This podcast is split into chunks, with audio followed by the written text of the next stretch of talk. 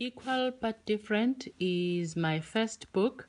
It was inspired by my doctoral thesis, uh, which uh, investigated the intersection of race, gender, and social class in the career progression of women leaders, and also looked at strategies for gender transformation at leadership level. Um, when I went through the field uh, using life stories, um, when I listened to the women's journeys, I was inspired uh, in terms of my own journey.